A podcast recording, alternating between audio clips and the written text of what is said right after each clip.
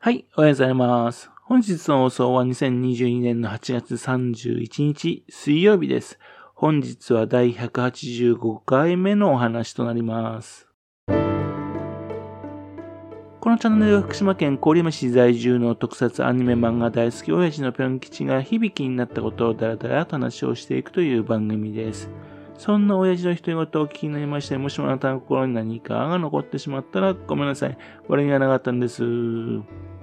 不幸にもこの番組に興味持ってしまったら、ぜひ今後もごひいきのほどよろしくお願いいたします。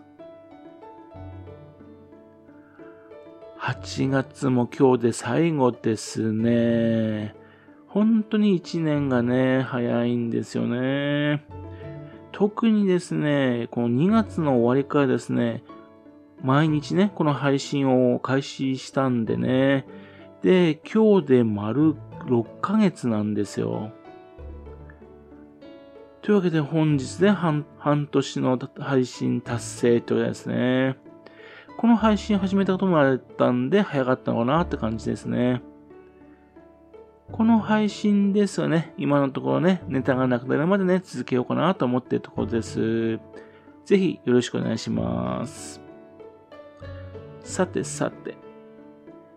大怪獣猪苗論ですがね、このクラウドファンディングにね、自分がですね、参加していたんですね。すっかり忘れておりました。パソコン開いたらですね、クラウドファンディングのキャンプファイヤー、ね、そういうサイトがあるんですが、そこからですね、メッセージがあったんですよ。なんだろうなと思ったらですね、クラウドファンディングを立ち上げていた関敦さんからですね、大怪獣猪苗代の本編の映像のダウンロードの権利が届いておりました。慌ててつないでですね、本編のデータをダウンロードしてね、そして早速鑑賞いたしました。すっかりですね、クラウドファンディングにね、出資していたことを忘れておりましてね、どこか上映会を見つけてね、参加してね、見なきゃなぁなんて思っていたんでね、いや、本当に公開されてすぐね、見られてラッキーでした。返礼品が動画ってことをね、すっかり忘れていたんでね、すごく得したような気分です。関さんからのメッセージでね、この動画はですね、家族などで上映してみるのは OK だそうです。ただし、動画などをね、取り出してね、投稿するのはアウトってことですね。まあ当たり前ですね。ですけどもね、あのー、動画を写真撮ったものはですね、SNS に配信しても OK っていうことなんですよ。この文章に気づいたのはね、実を言うとね、英語を見た後にね、ツイッターでつぶやいた後だったんですね。映画の場面をね、撮影したのをね、えっと、SNS にアップしてたらですね、映画泥棒になっちゃうかなと思いましてね、まずいだろうと思ってやんなかったんでね、えー、っていうんでちょっとね、失敗しましたって感じですね。せっかくね、いい映像がね、いろいろあるんですけどね。映画を見ての感想ですけどね、まずこの映画ですね、見る対象者がね、子供向けっていう風にですね、絞って描かれているのは良かったです。幼稚園から小学生の低学年向けでしょうかね。確かにですね、猪苗代のですね、キャラクターのデザインからするとですね、こういう視点にしないと難しいですよね。長さ的にですね、このぐらいじゃないかなって感じですよね。30分番組だって CM 抜いて、オープニング抜いたら、これよりちょっと長いぐらいだと思うんでね。っていうんで長さ的にも OK じゃないかと思いました。ですけどもね、短いのでね、必然的にストーリーも単純になってしまいます。ですけども、それはまあ、子供向けには非常にわかりやすいと思うんですね。まあ、ストーリー的にはですね、悪い怪獣が暴れるので、良い怪獣が倒しました。ね。だけなんですよ。完全懲悪の怪獣プロレスになってしまいますが、まあ、これが逆に言うといいと思うんですよね。この映画の中ではね、猪苗代はね、えっと、猪苗代の周辺を守る守り神になってますね。神社に祀られている存在となっています。で、ピンチになったですね、子供の願いでですね、巨大化して戦うというですね、まあ、大魔人だとか、ジェットジャガーのようなパターンですよね。大人の目から見るとね、なんだこれってなっちゃいますけども、まあ子供の目から見るとこういった存在はありがたいと思うんですよね。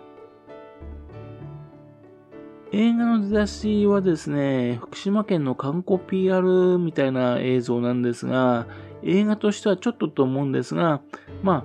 福島県の PR としてね、非常にわかりやすくていいんじゃないかと思います。そしてタイトルは、大怪獣猪苗代論。ね、昨日お伝えしました大怪獣猪苗代対銀ガルゴンっていうのはですね、まあ、対銀ガルゴンっていうのはつかないようです。あのー、ポスターを見てね、イラストで作られたポスターを見てみたんで勘違いしておりました。というわけで正式名称は大怪獣猪苗代論です。で、中野沢神社のね、温泉神社、えっ、ー、と、源泉神社ですかね、そちらの方でですね、白川のダルライザの和知さんと、えっ、と、息子さんがね、親子役として出演しております。そしてニュースが流れてきましてね、落ちた隕石からですね、怪獣が現れたっていうんですよ。それがですね、銀ガルゴンなんですね。銀ガルゴンですが、昨日も言いましたね、宇宙大怪獣ギララっぽいデザインでね、なかなか絵になるデザインなんですよ。ちなみにですね、ギララはですね、唯一福島県を襲った怪獣で、そして猪苗代の発電所を襲って壊した怪獣なんですよね。というわけで、猪苗代の敵の怪獣として最高ですよね。そしてですね、あの、その銀ガルゴンはですね、歩いていくんですが、えっと、ミニチュアで作った小西食堂とね、それとバンダイ西村屋さんのね、えー、そこを襲っていくんですね。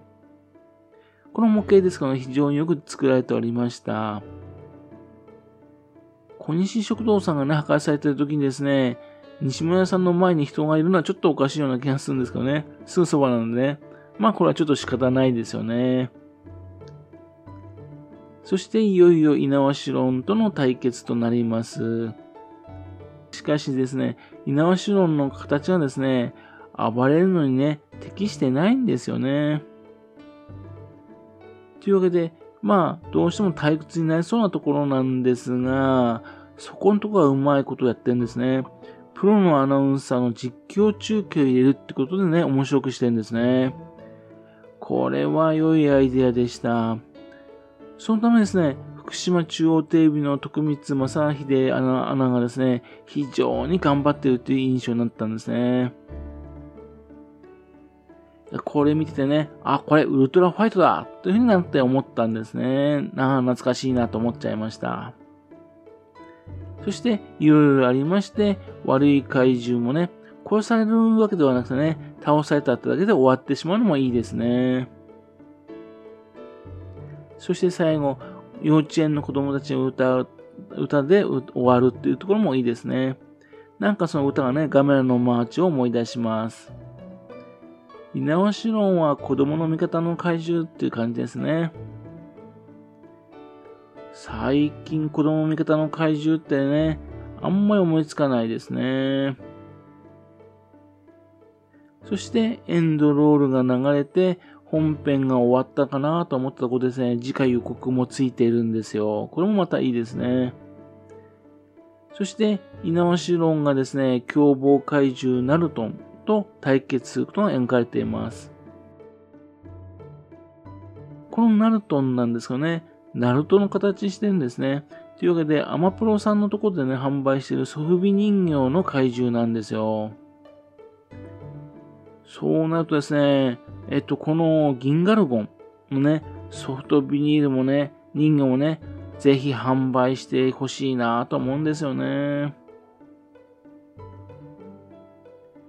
本当にこの第2弾のね、えっ、と、映画を制作するのかなと。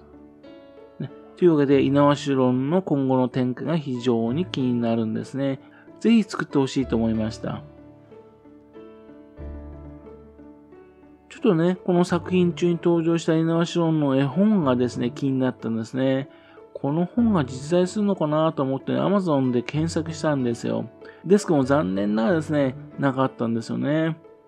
猪苗代の絵本もね、ぜひね、販売してほしいなと思ったわけです。Amazon で検索したらですね、代わりに出てきたのはですね、猪苗代のね、ソフト、ソフトビール人形なんですよ。それが転売されたやつなんですね。バンダイ西村さんでね、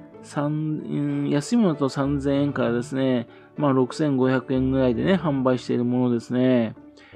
えっ、ー、と、安いもので2万5000円、高いものでは3万5000円を超えるというね、そういう値段で転売されていたんですよね。というわけで、この転売屋の人たちの姿を見てびっくりって感じですね。